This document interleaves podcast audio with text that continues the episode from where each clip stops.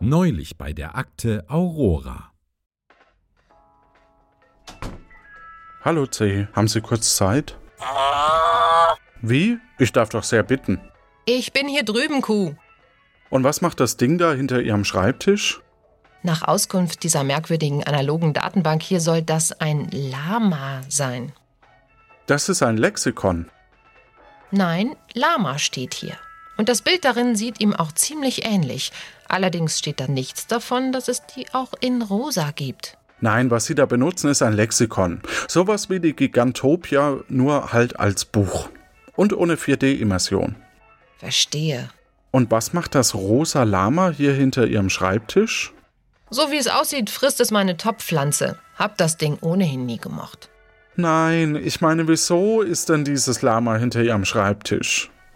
Ach so, ja, das weiß ich auch nicht. Ich kam heute früh ins Büro, da stand es schon dort. Offenbar hat ein defektes Zeitknäuel einen Riss im Gewebe der Raumzeit erzeugt. Es ist ohnehin einiges merkwürdig heute. Die Maus an meinem Computer hat doch früher nicht so gequiekt, oder? Irgendwie sieht die mir auch sehr bekannt aus. Ich würde mir an Ihrer Stelle mehr Sorgen um den Teppich vor Ihrem Büro machen. Der sieht verdächtig nach Treibsand aus. Ach, das erklärt auch, wo der Paketbote heute Morgen hin verschwunden ist. Ach, Probleme. Nichts als Probleme. Als würde es nicht reichen, dass wir den letzten Fall verbockt haben. Was ich mir da von unseren Vorgesetzten alles habe anhören müssen. Sie haben ja keine Vorstellung. Ja, so in etwa. Was wollen Sie eigentlich von mir, Kuh? Ich wollte nur wissen, ob Sie etwas für unsere neue Mitarbeiterin, die Kati, äh, ich meine Null, zu tun haben. Ja, sie könnte sich gleich mal an die Prüfung der Wabknäuel machen. Und äh, könnten Sie mir, wo Sie gerade da sind, einen neuen Kaffee bringen? Ich meine, ich hätte in meiner Tasse gerade zwei Augen gesehen, die mich anstarren. Und irgendwer soll doch bitte dieses Lama rausschaffen. Es spuckt. Kann ich. Ich muss mich um die zwei neuen Kandidaten kümmern. Die sind gerade angekommen. Aber Ihnen viel Glück. Aber das ist doch. Gerade noch rechtzeitig. Jetzt schau mich nicht so vorwurfsvoll an, Malik. Hm? Sobald Kati, also ich meine Null, das defekte Knäuel identifiziert hat, haben wir dich in Windeseile wieder zurück. Immerhin brauchen wir dich in zwei Wochen.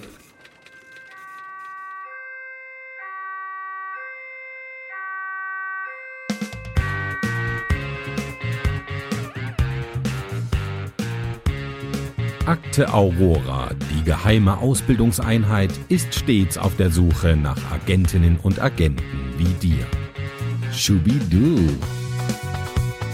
Bereise fremde Dimensionen und kläre knifflige Kriminalfälle. Pow wow. Stell dich der Herausforderung. Das Schicksal von Raum und Zeit liegt in deiner Hand. Zigzag.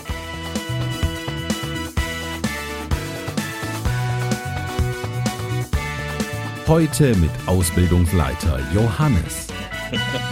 Das bin ich. Hallo und herzlich willkommen zur Akte Aurora. Wir haben zwei Kandidaten, die den Agentenstatus erlangen wollen. Problem, nur eine Person davon kommt weiter und muss sich bei einem Kriminalfall erst unter Beweis stellen. Wer sind die Mutigen, die dafür sogar durch Raum und Zeit reisen? Fragen wir sie am besten selbst.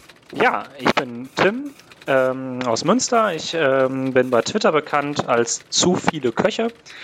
Äh, und ansonsten kennt man mich im Internet wahrscheinlich eher nicht. Seitdem wir zwei kleine Kinder haben, äh, sind da die Aktivitäten insgesamt etwas zurückgefahren. Wen haben wir noch? Ja, hier ist der Martin, der kommt vom Niederrhein und ich bin im Internet eigentlich überhaupt nicht präsent, zumindest nicht unter diesem Nickname Martin BOSE. Und vielleicht ein aufmerksamer Hörer vom Anerzählt Podcast hat mich dort vielleicht mal genannt bekommen als Themenpaten. Ansonsten, der ein oder andere wird mich von Hörertreffen kennen, weil ich bin ein bekennender Fanboy von MinCorrect und bei fast jedem äh, Hörertreffen dabei. Aber da es hier kein Videopodcast ist, wird mich kein Video erkennen.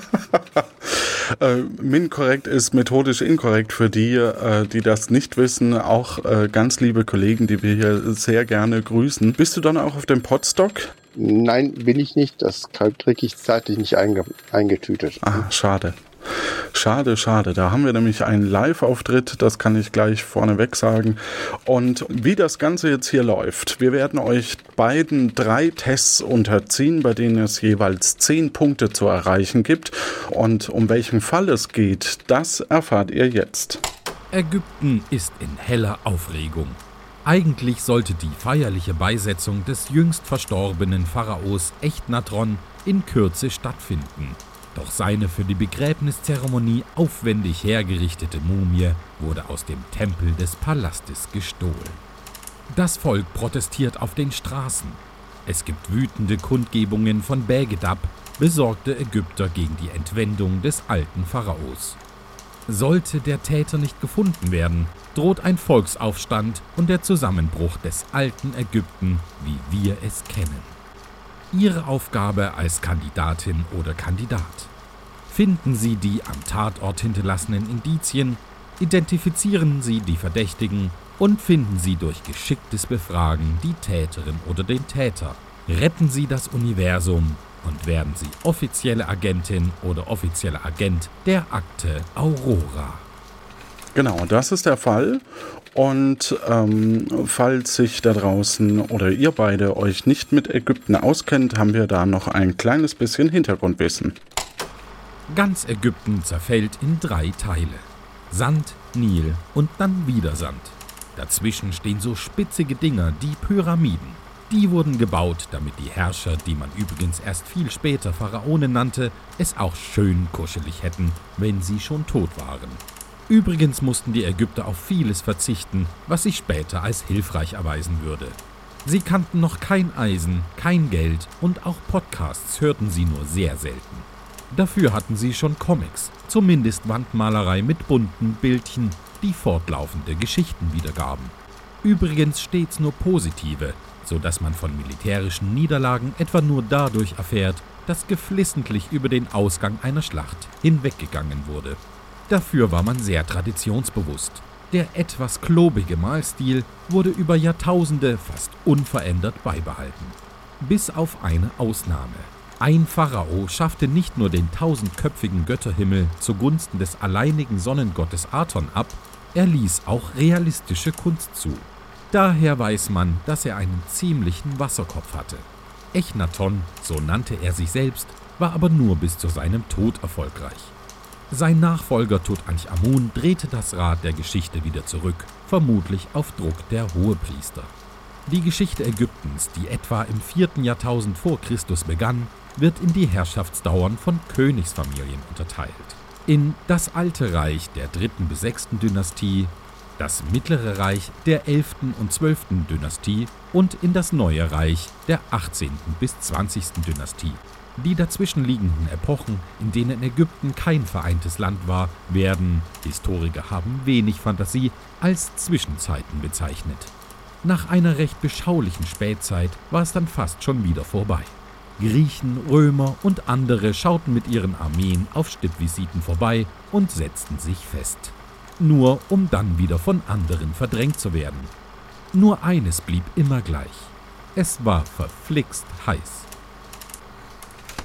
beginnen wir doch gleich mit dem Spiel 1. Wie gesagt, es gibt gleich äh, 10 Punkte zu gewinnen und um welches Spiel es sich handelt, ich merke, drei Einspieler hintereinander ist vielleicht doch nicht ganz so glücklich gewählt, aber äh, beginnen wir mit dem ersten Spiel und äh, wie das funktioniert, das erklären wir euch jetzt. Test 1 bei dieser Trainingseinheit wird Ihr Allgemeinwissen getestet. Sie bekommen im Abstand von drei Sekunden immer einen neuen Hinweis zum gesuchten Begriff. Die Person, die als erstes den Begriff errät, bekommt einen Punkt. Nach drei Begriffen wird ausgewertet. Wer gewinnt, reist dann zum Tatort, um erste Indizien zu finden. Der gesuchte Begriff besteht aus acht Buchstaben. Achso, ihr müsst bassern, sobald ihr wisst, um was es sich handelt. Der Begriff kann sowohl als äh, ein Polyeder oder Konstruktionsform beschrieben werden. Der Begriff besteht aus einer polygonalen oder quadratischen Grundfläche mit Dreiecken. Ja, Martin? Eine Pyramide. Das ist vollkommen korrekt. Kommen wir zum zweiten Begriff. Die Bezeichnung für den Begriff leitet sich aus dem Persischen für Erdpech her.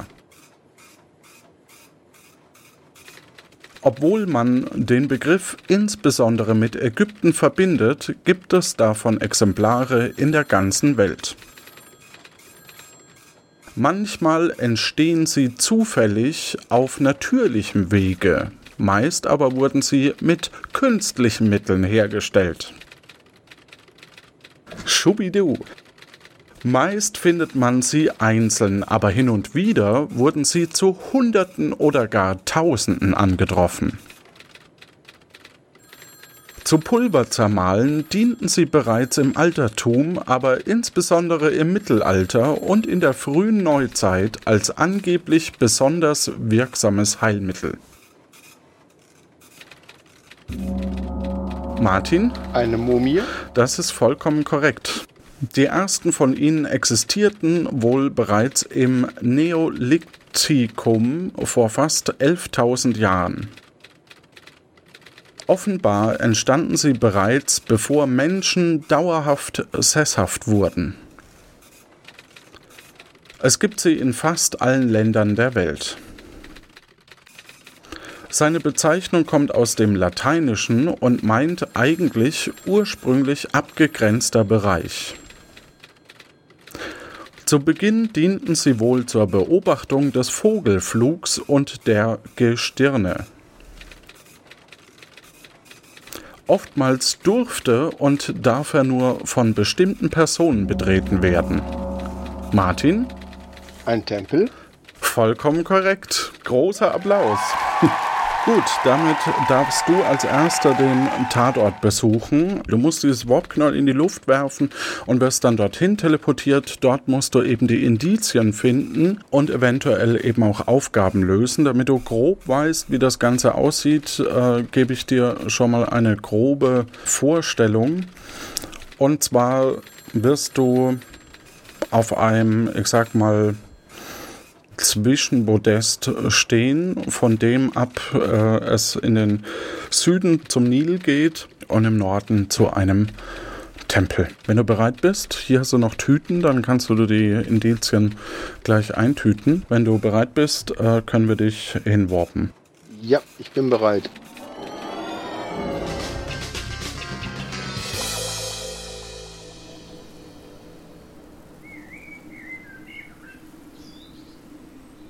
Du befindest dich in Ägypten, es ist sehr heiß. Du stehst auf Treppen, breite Stufen eines Palastes aus weißem Kalkstein äh, siehst du und direkt geht es eben zum Nil, zu einem kleinen Anleger für Segelschiffe und in die andere Richtung zu einem gewaltigen Palasttor. Was tust du?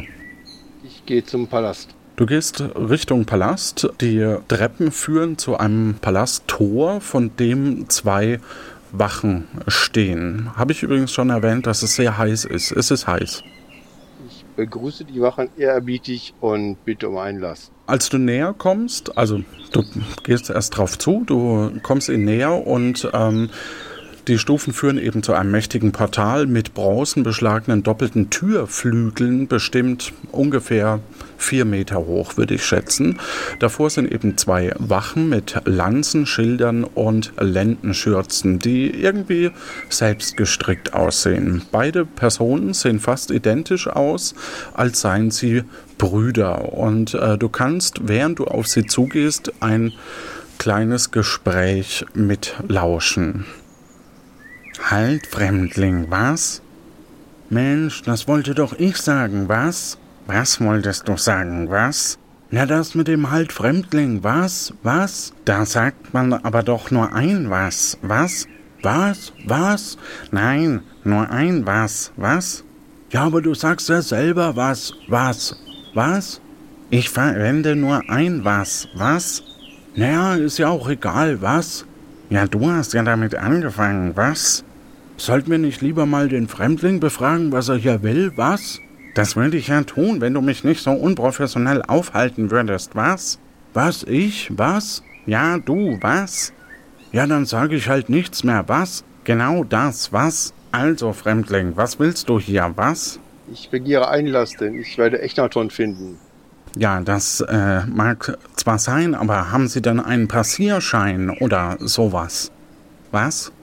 Ich brauche keinen Passierschein, denn ich begehre Einlass und werde Echnaton finden.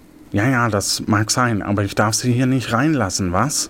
Ich spreche die andere Wache an und bitte sie, mir einen Passierschein auszustellen. Gute Idee. Ja, im Moment geht hier alles drunter und drüber, was? Leider kann ich Ihnen keinen ausstellen, was?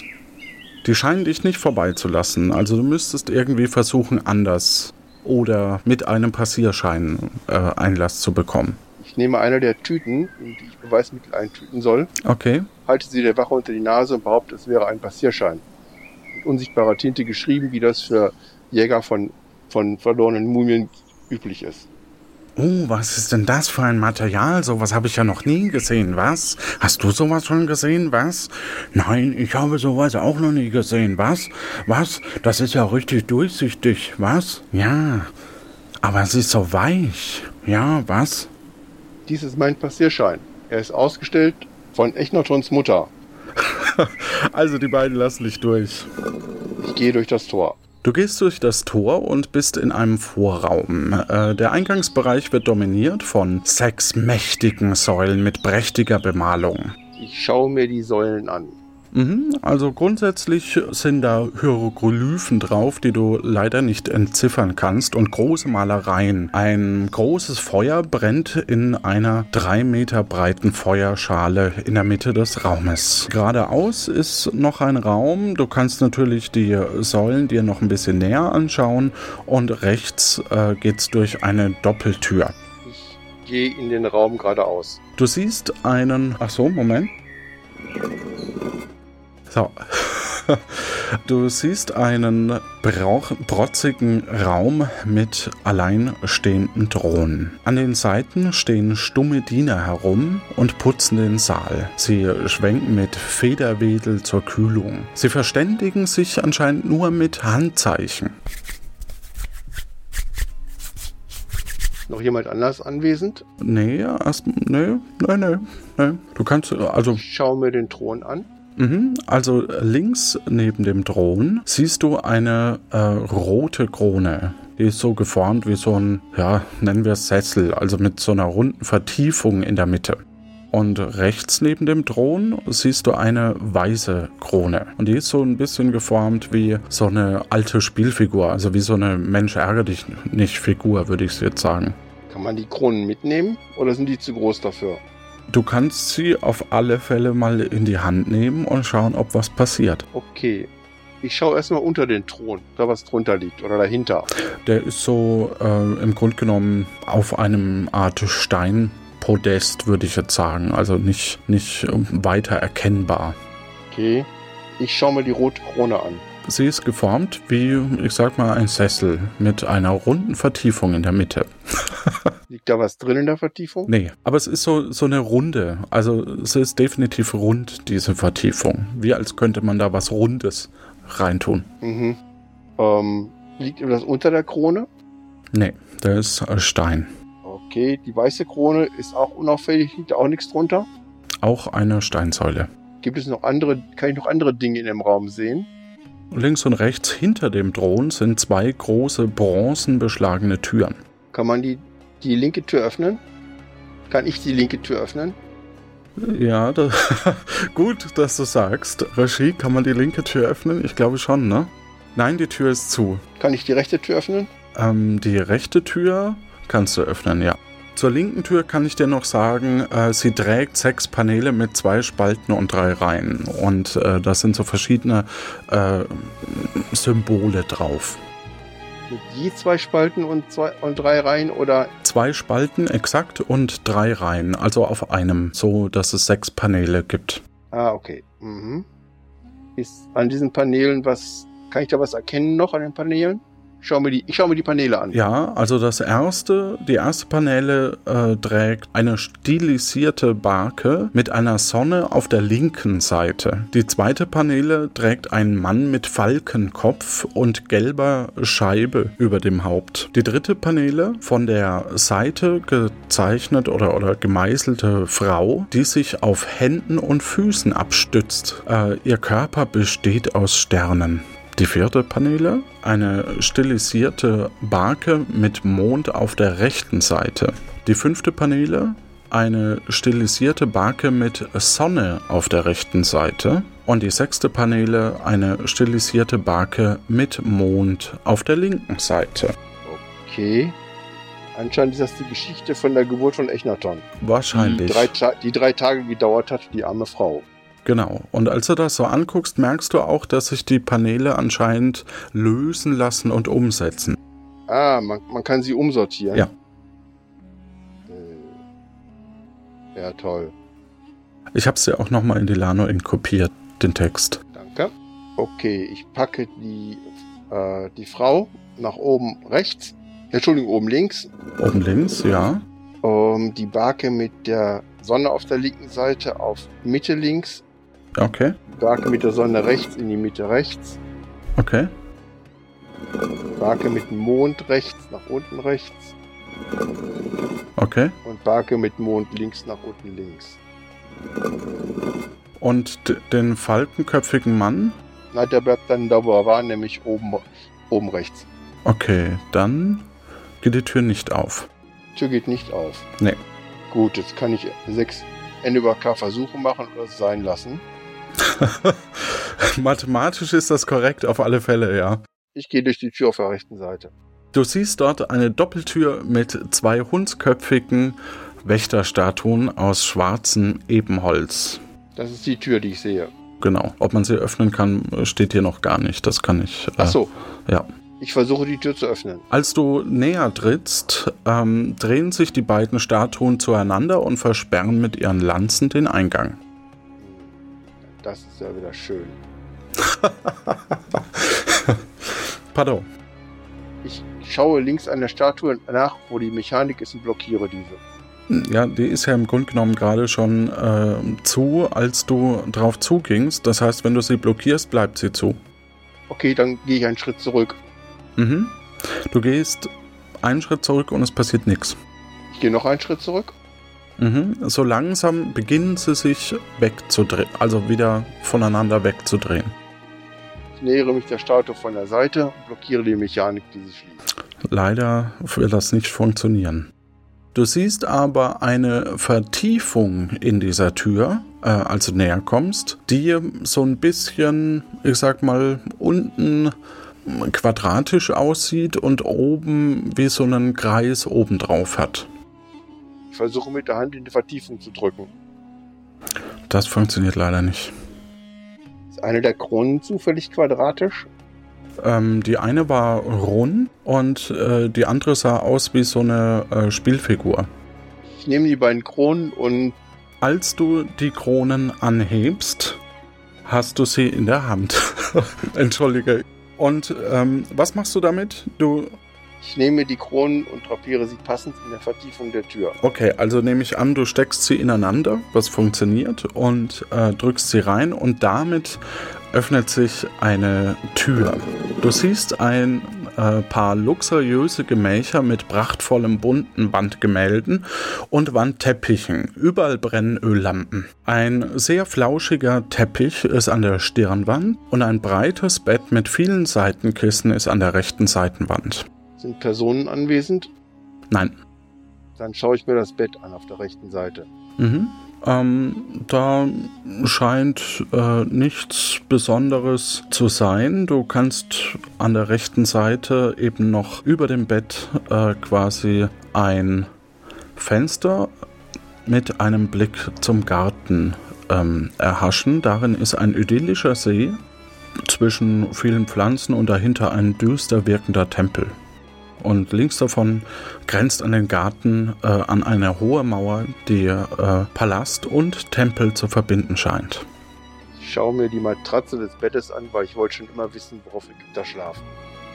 Ja, also du erkennst auf alle Fälle, dass da lange Haare äh, drauf liegen. Es scheint wohl das Gemach oder die Gemächer der Pharaonin zu sein. Äh, und das Material sind Daunen.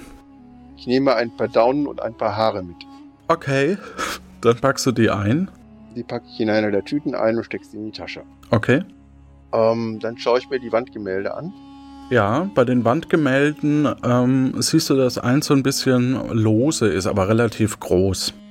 Lose, dass es von der Wand fällt, wenn ich drankomme, oder Ja, was wird auf dem Gemälde dargestellt?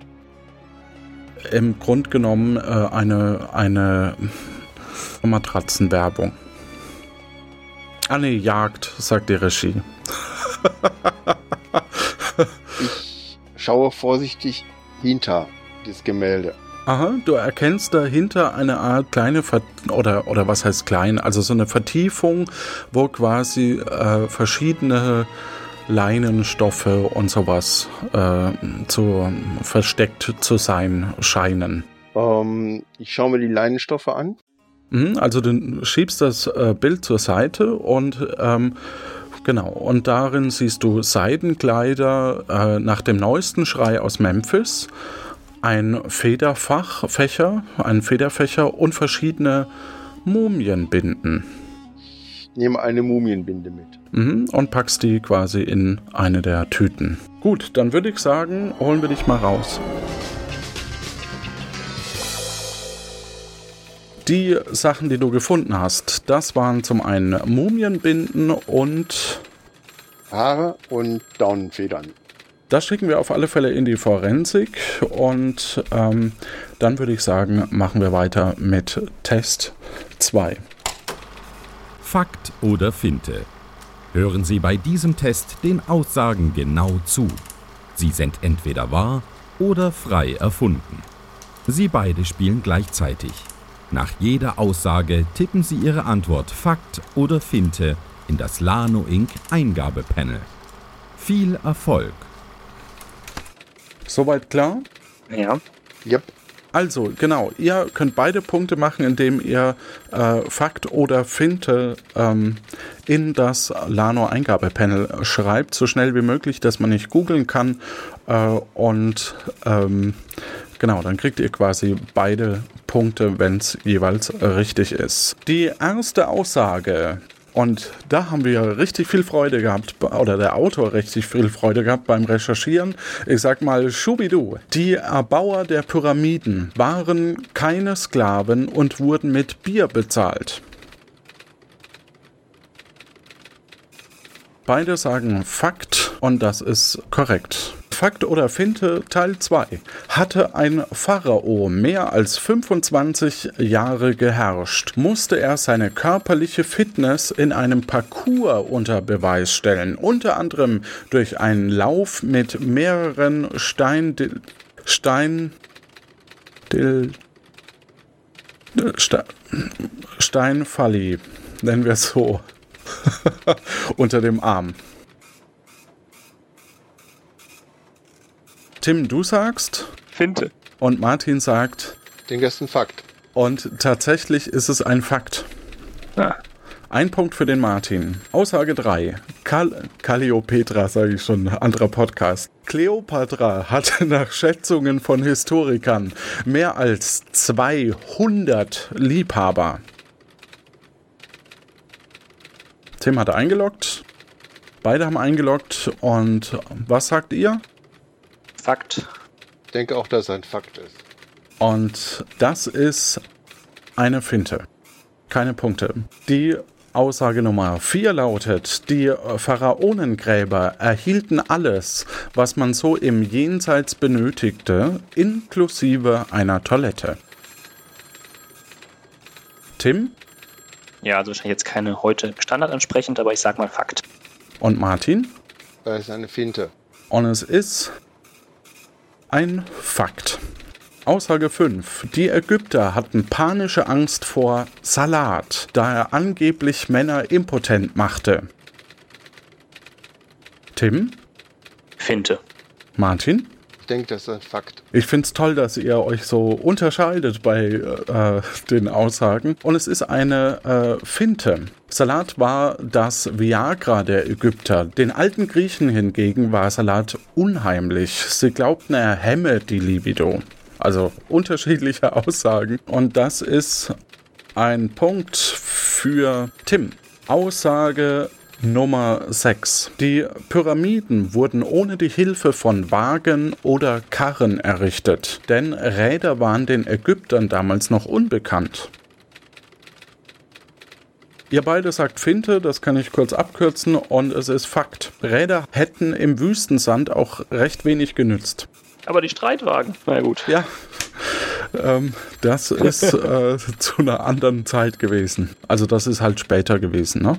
Aussage Ja. 7. Wenn ein Pharao starb, bevor seine Grabstätte fertiggestellt war, ließ man ihn als Mumie noch so lange auf dem Thron sitzen, bis der Bau fertiggestellt war. Im Extremfall sogar mehrere Jahre. Tim hat eingeloggt. Martin auch. Martin? Ich denke, das ist eine Finte. Tim? Das denke ich auch. Und ähm, es ist in der Tat eine Finte, das heißt für jeden einen Punkt. Aussage 8. Kleopatra lebte zeitlich näher an der Mondlandung als am Bau der Cheops-Pyramide. Tim? Fakt. Martin? Auch ein Fakt. Und das ist äh, korrekt. Kleopatra lebte von 69 bis 30 vor Christus. Die Cheops-Pyramide wurde um 2560 vor Christus errichtet. Die Mondlandung fand 1969 statt für die, die nicht dabei waren. Aussage Nummer 9. Der Nil ändert im Laufe des Jahres mehrfach seine Fließrichtung, was dazu führt, dass sich fruchtbarer Nilschlamm leichter ablagert. Tim, Fakt. Martin. Finte. Und es ist eine Finte, damit ein Punkt für Martin. Und die letzte und alles entscheidende Aussage, und ich hoffe, das wird nicht zu einem Gleichstand kommen, weil aktuell steht es 5-5. Die Ägypter glaubten, das Gehirn diene nur zur Kühlung des Körpers. Martin, Ich denke, das ist ein Fakt. Tim, Auf jeden Fall eine Entscheidung. Ich denke, es ist eine Finte. Bei der Einbalsamierung wurde es einfach mittels Haken über die Nasenlöcher entfernt und weggeworfen, während wichtige Organe wie etwa die Leber, Lunge und Gedärme in eigenen Gefäßen, sogenannten Kantopen, bestattet wurden. Das heißt, das ist äh, ein Fakt und damit gewinnt die Runde Martin und wenn er soweit ist, darf er wieder zum Tatort reisen. Ich bin soweit.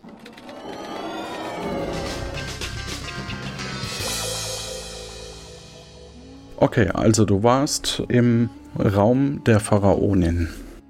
Ähm, hinter dem Gemälde hatte ich ihre Kleider gefunden und Mumienbinden, Genau, die haben wir schon. die etwas überraschend sind. Kann ich noch ein anderes Gemälde bewegen? Nein, Ist, sollte ich mir die Gemälde anschauen? ich sag mal nein. Ähm, ich schaue mir den Teppich an, auf dem ich stehe. Das ist ein ganz normaler äh, Teppich mit einem Jagdbild. Er ist auf alle Fälle sehr flauschig. Flauschig. Mehr so- kann ich nicht sagen dazu. Gut, dann ist in diesem Raum nicht mehr zu holen. Ich gehe wieder zurück in den Saal mit den Säulen. Mhm. Die andere Tür bekomme ich nicht auf mit dem Schiebepuzzle. Ja, Da bräuchte ich Tage für. Oder zumindest Stunden. du gehst quasi wieder in den Vorraum, ne? In den Vorraum mit den sechs Säulen und dem äh, drei, Feuer in der 3 Meter Schale. Magst du äh, die Säulen dir nochmal näher angucken vielleicht? Ich würde mir gern die Säulen nacheinander anschauen. Okay. Die erste Säule trägt einen falkenköpfigen Gott. Die zweite eine Barke mit der Sonne links. Die dritte eine Barke mit der Sonne rechts. Dann ist das Tor. Auf der vierten Säule Frau mit Sternen auf dem Körper. Auf der fünften eine Barke mit Mond links und eine Barke mit Mond rechts auf der sechsten Säule. Okay, das habe ich jetzt schnell auswendig gelernt und gehe rüber zu der Tür mit den sechs Paneelen und bringe diese, genau diese Reihenfolge. Genau, kürzen wir es einfach ab. es sei dir gegönnt. Ähm, du kommst in eine Art Schatzkammer. Ein großer fensterloser Raum voller Kisten, Drohnen und Regalen, die meisten leer oder enthalten wertlosen Plunder. Du siehst ansonsten noch Spuren im Staub.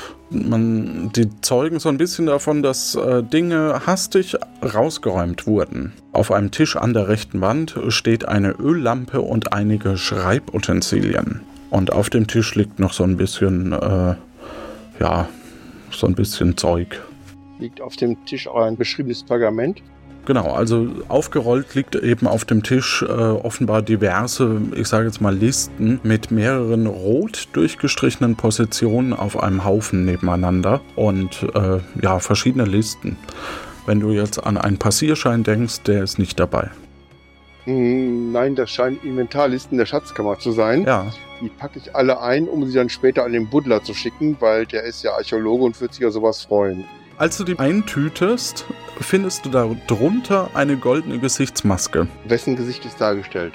Kann ich das erkennen? Also nichts, was dir bekannt vorkommt, sagen wir so, aber äh, es ist wahrscheinlich äh, echt Natron, vermutlich. Mhm. Dann nehme ich die Gesichtsmaske mit. Mhm. Tütest du die ein oder nicht? Ich tüte sie ein. Okay. In den Kisten und Truhen in den Kisten ist ansonsten soweit äh, nichts Wertvolles mehr auf alle Fälle. Ähm, ich würde dich tatsächlich auch wieder zurück teleportieren. Wir haben eine Goldmaske gefunden in der Schatzkammer und ähm, noch was, ne? Die pa äh, genau, die pa Packer, Packer, Pergamentrollen. Die Listen. genau. Super, dann würde ich sagen, kommen wir zum dritten Test. Tim wieder mit am Start? Ja, ich bin noch da. Okay, wunderbar. Hören wir uns Test 3 an. Harte Fakten. Insgesamt suchen wir zehn Begriffe, für die es jeweils nur einen Hinweis gibt.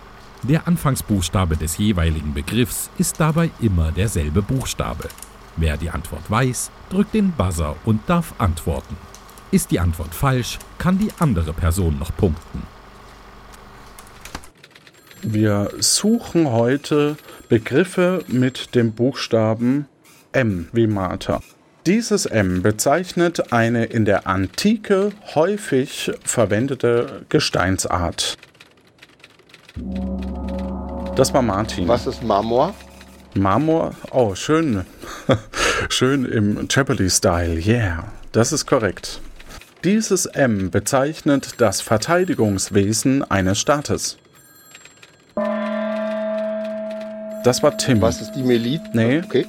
Was ist die Miliz? Sorry. Militär oder Miliz können wir beides gelten lassen. Die dritte Aussage. Dieses M bezeichnet die Wissenschaft der Zahlen. Martin? Was ist die Mathematik? Das ist korrekt. Dieses M bezeichnet die farbige Verzierung von Oberflächen. Tim? Was ist Malerei? Das ist korrekt. Oh Gott, das läuft wieder auf den Gleichstand raus, habe ich das. Dieses M bezeichnet die Ehe mit nur einem Partner. Martin?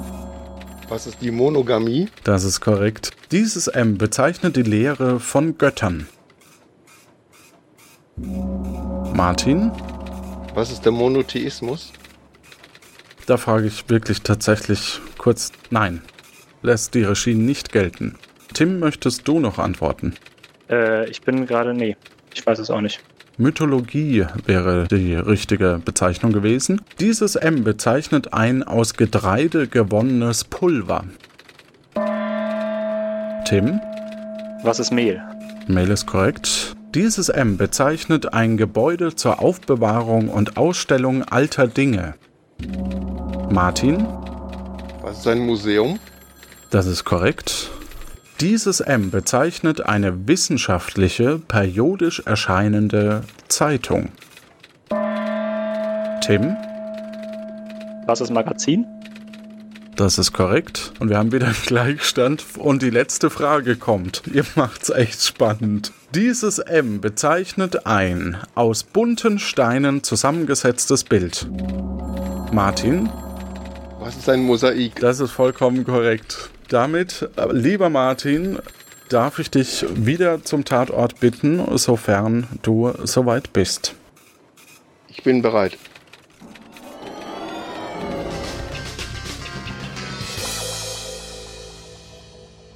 Du befindest dich, wie wir wissen, im, in der Schatzkammer. Logisch. Ich schaue mich noch mal kurz um, ob dort etwas ist, etwas ist, das ich noch nicht gesehen habe. Dann gehe ich wieder raus in den Raum mit der, der 3 Meter Feuerschale. Mhm. Ich schaue mir das Feuer an. Ähm, es ist warm. Und es ist eh schon sehr heiß, weil wir sind ja in Ägypten. Aber du äh, kannst dahinter einen Gang zum Garten. Also äh, die Feuerschale ist leider nicht eingezeichnet, aber du kannst einen äh, auf diesem Vorplatz, äh, auf dem du am Anfang standest, kannst du so einen Weg in den Garten erkennen. Ja, ich folge dem Weg in den Garten.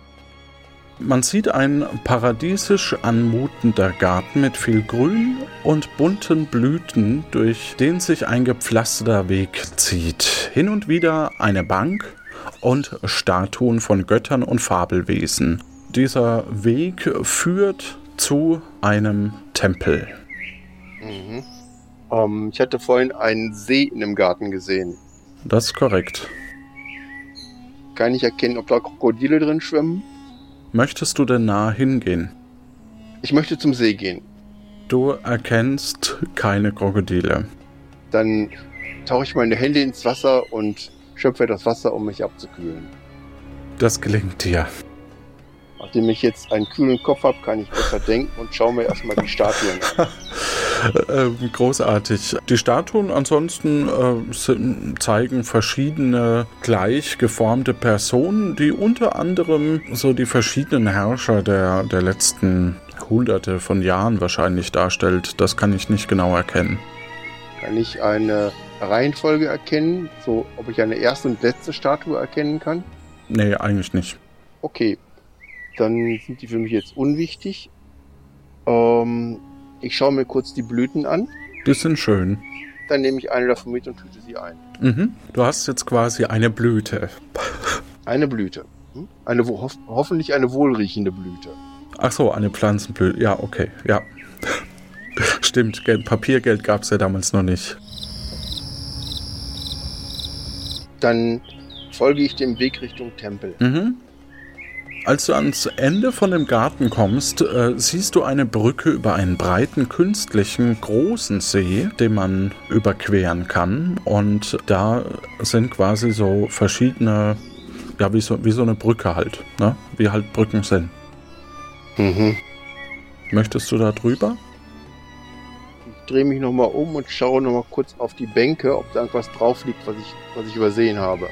Nee. Gut, dann schaue ich mir schaue ich an, ob die Brücke mein Gewicht tragen würde. Also du gehst langsam über die Brücke, was dich natürlich Zeit kostet, aber es gelingt dir und sie trägt dich. Du gehst drüber und äh, stehst an einem säulengeschmückten Tempel. Die Wände zeigen Reliefe von einem krokodilköpfigen Gott, der diverse Menschen verspeist. Irgendwie wirkt er sehr düster, als ist es dunkel geworden. Von irgendwo kommt ein kalter Lufthauch her. Du hast ein bisschen Gänsehaut und das, obwohl es sehr heiß ist. Auf der linken Seite ist eine bronzenbeschlagene Tür. Die Tür scheint allerdings keine Klinke zu haben und lässt sich nicht öffnen. Im gerade übersprungenen See, also über überschrittenen See, scheint sich die Oberfläche ab und an zu kräuseln, als ob sich was darin bewegt. Und der Tempel spiegelt sich in dem See, doch irgendwas ist daran merkwürdig. Das Bild Spiegelbild ist verzerrt. Nö, nicht so richtig. Aber ähm, schaust du das Spiegelbild genauer an? Ich schaue mir das Spiegelbild des Tempels genauer an. Okay, du siehst unter anderem eine eben dieselbe Tür, nur hat die Tür da einen Griff. Ah, ein unsichtbarer Griff. Ich nehme meinen Daumen zur Hilfe und peile genau, wo dieser Griff an, an einem Bild der Tür ist. Am Tempel, Nein, an dem Spiegelbild. also im Wasser. Richtig. Okay, Ich, ich halte nicht meinen Daumen ins Wasser, so, okay. denn dann kommen die Krokodile. Ich versuche nur, die Ecken der Tür zu fixieren und die, das Bild der Klinke und daraus die genaue Position zu ermitteln. Mhm. Dann drehe ich mich um, gehe zu der Tür und fasse an genau diese gleiche Stelle. Und du greifst ins Leere. Schade. Ja. Gibt es etwas im Tempel, das ich aufnehmen kann, als Werkzeug benutzen kann? Eine lange Stange, ein Kescher, eine Lanze? Ja, im Grunde genommen so eine Art äh, äh, Stange. Dann nehme ich diese Stange und stocher im Serum an der Stelle, wo die Klinke äh, der Tür zu sehen ist. Ja. Und ähm, du merkst, dass sich da ein Widerstand ergibt. Also als könnte man eben diesen Art Griff bewegen. Dann versuche ich den Griff zu bewegen mit der Stange. Ja, das gelingt dir nur bedingt. Okay, kann ich, kann ich mit der Stange ertasten, wie tief der See ist? Äh, ich würde mal sagen so eineinhalb Meter. Trau mich nicht ins Wasser.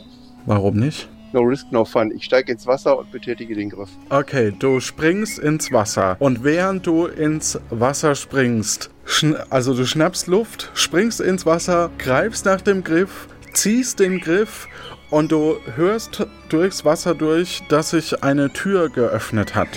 Und du tauchst wieder auf. Ja, dann versuche ich aus dem Wasser rauszukommen. Was dir gelingt? zur Tür zu gehen. Genau, und du gehst zur Tür.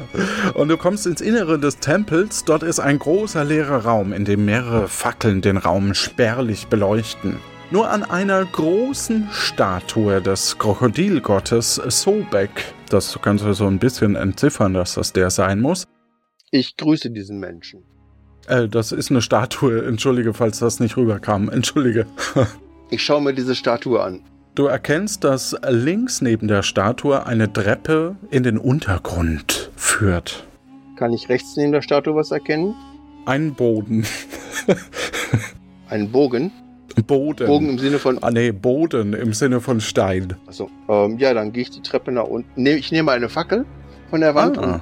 Ja, gehe die Treppe nach unten. genau, das äh, ist sinnvoll. Nach dir ist ein endlos erscheinender Gang, ein richtig großer Raum dahinter. Überall stehen Töpfe mit undefinierbarem, übel riechenden Inhalt und große Rollen mit Leinbinden. In der Mitte ist ein leerer Tisch in etwa der Form eines liegenden Menschen. Um diesen Tisch sind mit frischer Farbe verschiedene Symbole aufgemalt. Die Farbe so frisch, dass sie noch feucht ist. Ja, Ich schaue mich um, ob nicht doch ein Mensch im Raum ist. Ein lebender Mensch. um dich rum? Nö. Gut. Diese Töpfe werden vermutlich diese Töpfe für die Innereien des der Mumie sein. Mhm. Die werden sich vermutlich schon darin befinden. So riecht's zumindest. Was ist unter dem Tisch? Unter dem Tisch liegt eine Figur aus Wachs in Form einer Mumie. Und an der Wand sind noch äh, zahlreiche große Regale mit unterschiedlich großen Holzkisten. Die Wachsfigur ist auch wirklich nur eine Wachsfigur und nicht eine, eine Mumie mit Wachs beträufelt. Ich versuche in das Wachs mit dem Finger hineinzubrockeln. Ja, okay, das gelingt dir, glaube ich. Du findest darin eine kleine Figur. Eine, ich sag mal, so 20 cm große Figur. Eine sogenannte Ushepti-Figur. Okay, was stellt eine Ushepti-Figur dar? Ja, das fragst du mal unsere Autoren, das habe ich keine Ahnung. Gut, dann, pack, dann tüte ich die Figur ein. Alles klar, das machst du und damit willkommen zurück. Gut, wir haben hauptsächlich die Figur und schicken auch die in die äh, Forensik. Und eine Blüte. Stimmt, du hast recht, da ist auch noch eine Blüte mitgekommen. Und die Forensik meldet mir gerade, ein Ushepti, auch Shabti oder Shawapti, ist in der Archäologie des alten Ägypten eine Statue, häufig in Gestalt einer Mumie, welches seit dem Mittleren Reich einen Verstorbenen verkörpert. Dann würde ich sagen, es steht jetzt aktuell von der Punktzahl 9 Punkte für Tim und 16 Punkte für Martin, der bisher alle drei Spiele gewonnen hat. Und wir kommen aber zum Entscheidungsspiel. Bei dem ihr Punkte setzen dürft. Und ich würde sagen, ihr gebt jetzt als erstes mal ein, wie viele Punkte ihr setzen wollt. Währenddessen hören wir uns eine Werbung der Lano Inc. an. Lano Inc. präsentiert der Raumzeit-Kit. Ist Ihr Gewebe der Raumzeit auch immer zerrissen oder hat hässliche Brandlöcher? Geschehen bei Ihnen auch immer Dinge ohne kausalen Zusammenhang? Nervt Sie der ständige Regen von Fröschen? Dann hat Lano Inc. die Lösung. Lanos Raumzeit-Kit. Schatz, hatten wir eigentlich immer schon ein schleimiges Tentakelwesen mit Reißzähnen und sieben Fangarmen auf unserem Sofa? Und wieso trägt es dein Kleid? Äh, Schatz? Schatz? Kinder, warum hüpft ihr eigentlich ständig auf den Betten und Sofas rum? Der Boden ist aus Lava. Haha, das haben wir früher auch immer gespielt. Ha, uh, heiß. Lanos Raumzeit-Kit verklebt jedes Loch in Nanosekundenschnelle. Garantiert. Achtung, Lanos Raumzeit-Kit verklebt keine Löcher in Universen, in denen es keine Niederlassung von Lano Inc. gibt, gab oder geben wird oder Universen, in denen David Hasselhoff die Hauptrolle in Knight Rider spielt und Kit fährt. Besser kein Hoff als kein Kit. Dafür stehe ich mit meinem Namen. Lanos Raumzeit-Kit von Lano Inc. Ihr beide habt die Punkte gesetzt und wir hören uns an, um was es denn bei dem Entscheidungsspiel überhaupt geht. Pyramidenbau. Eine Pyramide besteht aus 25 Steinen. Jeder Kandidat darf von diesen 25 Steinen ein, zwei oder drei verwenden. Dann ist der andere dran, der aus den restlichen Steinen wiederum ein, zwei oder drei Steine verbauen darf. Verloren hat derjenige, der den letzten Stein setzen muss. Soweit verstanden? Und dann würde ich sagen, der, der als erstes bassert, darf anfangen. okay, Tim fängt an. Du, du, hast 25 und darfst 1 bis 3 abnehmen. Ich nehme 3. Du nimmst 3, dann bleiben noch 22 übrig. Wie viel nimmst du, Martin? Ich nehme auch 3. Du nimmst auch 3, dann haben wir äh, minus 1 sind 19. Tim? 2. Du nimmst 2, dann haben wir 17. Ich nehme auch 2. Du nimmst auch 2, dann haben wir 15. Tim? Ähm, 3. Du nimmst 3, dann haben wir 12. Martin? Ich nehme auch 3. Du nimmst 3, dann haben wir 9. Tim? Ich nehme nochmal 3. Du nimmst nochmal 3, dann sind 6 übrig. Martin? Ich nehme einen.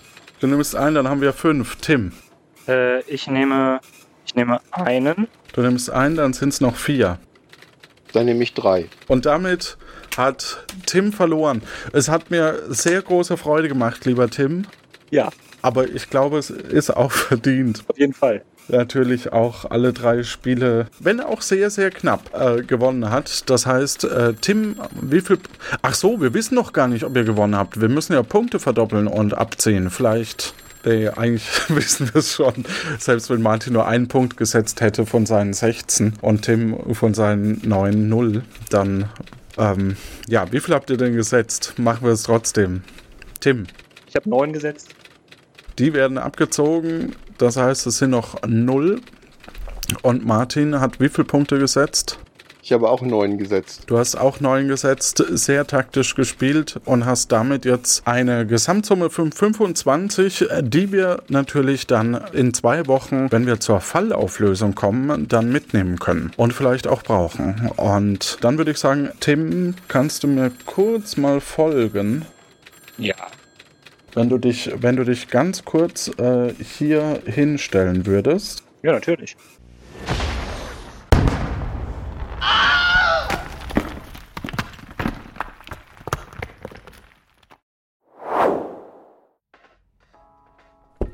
Herein. Hallo C, ich. Oh, Rufus. Ja, ich weiß. Hier sieht's aus. Das Lama weiß nicht, dass es eigentlich nicht hinter den Schreibtisch passt. Und jedes Mal, wenn es sich umdreht, nimmt es die halbe Einrichtung mit. Nein, das meine ich nicht. Ach, jetzt rücken Sie schon raus mit der Sprache. Naja, ich weiß ja nicht, wann Sie sich das letzte Mal im Spiegel betrachtet haben, aber. Warum sind Sie so verdattert? Ach, Cosi Charmeur, sehe ich heute wirklich so gut aus? Mit dem Aussehen hat's schon zu tun. Jetzt sagen Sie schon. Hm, wie sage ich es diplomatisch? Sie sind eine Gans. Ich darf doch sehr bitten. Nein, ernsthaft. Die Raumzeitanomalie hat sie offenbar auch erwischt. Äh, was? Äh, jetzt, wo Sie es sagen, fühle ich mich auch ein wenig schnatterig heute. Und äh, mein Bürzel juckt höllisch. Aber Sie sehen heute auch ein wenig seltsam aus, wenn ich das so sagen darf. Hatten Sie schon immer diese Hörner auf der Stirn? Ach das. Ich hoffte, die sind schon wieder weg. Aber das soll uns nicht von der Arbeit abhalten. Haben wir denn jetzt eine Kandidatin oder einen Kandidaten? Sie hatten mir zwar ein Memo geschickt, aber das versucht immer wieder wegzufliegen und beißt. Ich konnte es noch nicht lesen. Ja, das war eine schwierige Kiste, aber ich hoffe, wir können in 14 Tagen jemanden ins alte Ägypten schicken. Na, Himmel sei Dank. Dass Sie das nicht wieder verbocken, hören Sie? Tut mir leid, ich wollte Ihnen nicht zu nahe treten. Kein Ding. Äh. Huch, wo kam das denn jetzt her? Ich glaube, ich muss in den Stall. Äh, nach Hause meine ich. Machen Sie das. Ich habe heute auch keinen Bock mehr zu arbeiten. Oh, äh, Verzeihung. Alles ganz easy. Ich meine, kein Ding. Wir sehen uns. Quack, quack. Äh. So, ich darf äh, in unserer Leitung noch unseren Regisseur und Autor ähm, begrüßen. Hallo. Den Mirko, den Herrn Butler. Grüße dich oder euch. Schön gespielt. Wie lief's für, aus deiner Sicht? ja, ich mache das ja auch zum ersten Mal mit der Regie.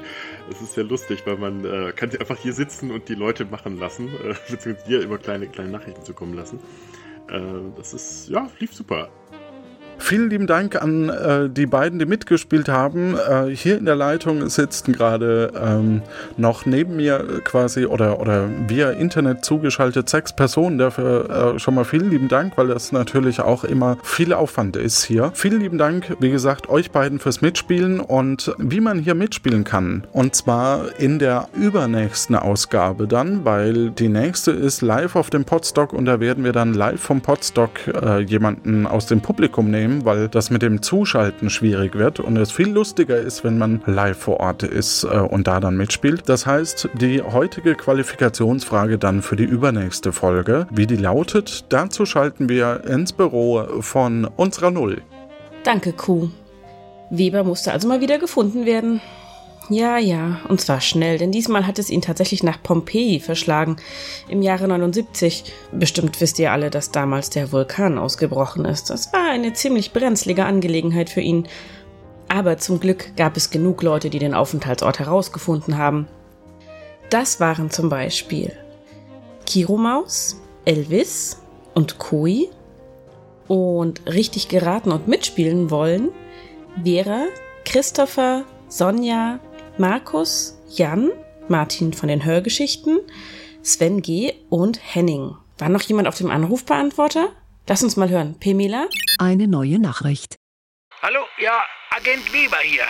Wurde ja auch mal Zeit, dass ihr mich mal auf so eine schicke Außenmission geschickt habt. Schließlich habe ich inzwischen mehr Zeitreisenerfahrung gesammelt als jeder andere Agent. Gut, nicht immer freiwillig, aber bin doch ganz schön rumgekommen.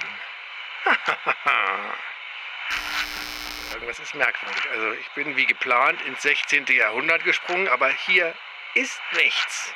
Nada, niente. Rien ne va plus. Nur so ein merkwürdiges leeres Wabern. Hier sollte eigentlich Rom sein an einem schönen Oktobertag, aber es ist, als ob dieser 13.10. nicht existiert. Sehr seltsam. Und jetzt ist mir hier irgendwo, und da gibt es überhaupt nichts zu lachen, in diesem Nebel das Warpknäuel runtergefallen und ich komme nicht mehr alleine zurück. Könntet ihr mich bitte nochmal zurückholen, Kolleginnen und Kollegen? Und bitte beeilt euch. Meine Hand sieht inzwischen irgendwie auch schon leicht durchsichtig aus. Hallo? Hallo? Hallo? Ist noch jemand hier? Ich glaube, wir sollten Agent Weber retten. Ich kann ihn allerdings nur in unsere Zeit zurückholen, wenn ich weiß, zu welchem Zeitpunkt sich Weber befindet. Wenn mir jemand helfen kann, Ort und Jahr zu benennen, melden Sie sich doch bitte per Telefon unter 0221 98 65 32 46 oder schreiben Sie die Lösung unter die jeweilige Folge auf akteaurora.de bis zum 19.08.2018. Ich lege auch ein gutes Wort für Sie ein, dass auch Sie Kandidat oder Kandidatin werden können. Das hätte ich mir ja denken können, dass da nur Weber drauf ist. Typisch, ständig muss der Kerl gerettet werden. Furchtbar. Na gut, Dann wollen wir doch mal schauen, wer gewürfelt wird. Also, wir haben acht Kandidaten und der Würfel rollt und er landet auf der 3. Das ist die Sonja. Herzlichen Glückwunsch. Du bist unsere neue Agentenanwärterin in der nächsten Folge, die im September aufgezeichnet wird. Am 23. nämlich. Nicht wie Captain Q gesagt hat, im August. Da ist doch der Betriebsausflug von Akte Aurora. Herrgott nochmal, das könnte er sich wirklich langsam mal merken. Ich weiß nicht, wie C es mit ihm aushält. Naja, das Schöne an diesem Job ist, dass ich mich Gott sei Dank auch um die Fanpost kümmern darf. Wenigstens etwas Erfreuliches in diesem chaotischen Laden hier. Mal sehen, was da kam. Oh, da ist tatsächlich eine ganz liebe Nachricht von Sonja gekommen. Hallo, liebes Akte Aurora-Team. Da man nie genug Lob aussprechen kann, muss ich wieder einmal sagen, dass ich die Folge klasse fand. Sympathische Mitspieler und ein überaus gut aussehender Spielleiter. Zwinker, zwinker. Kann unmöglich Captain Q meinen. Na, egal. Freue mich schon auf die Auflösung des Falls. Ich habe schon einen Verdacht und bin gespannt, ob ich recht habe. Und nicht zu vergessen, herzlichen Glückwunsch, Agent Scharfes S. Zurück zu unserem Captain. Danke, äh, Null. ähm, dann bleibt mir nur noch zu sagen, hoffen wir, dass es in zwei Wochen uns gelingen wird. Und euch da draußen wünschen wir, wahrscheinlich auch äh, du, Martin, eine gute Zeit. Ja, ich wünsche auch allen eine gute Zeit. Tschüss. Tschüss.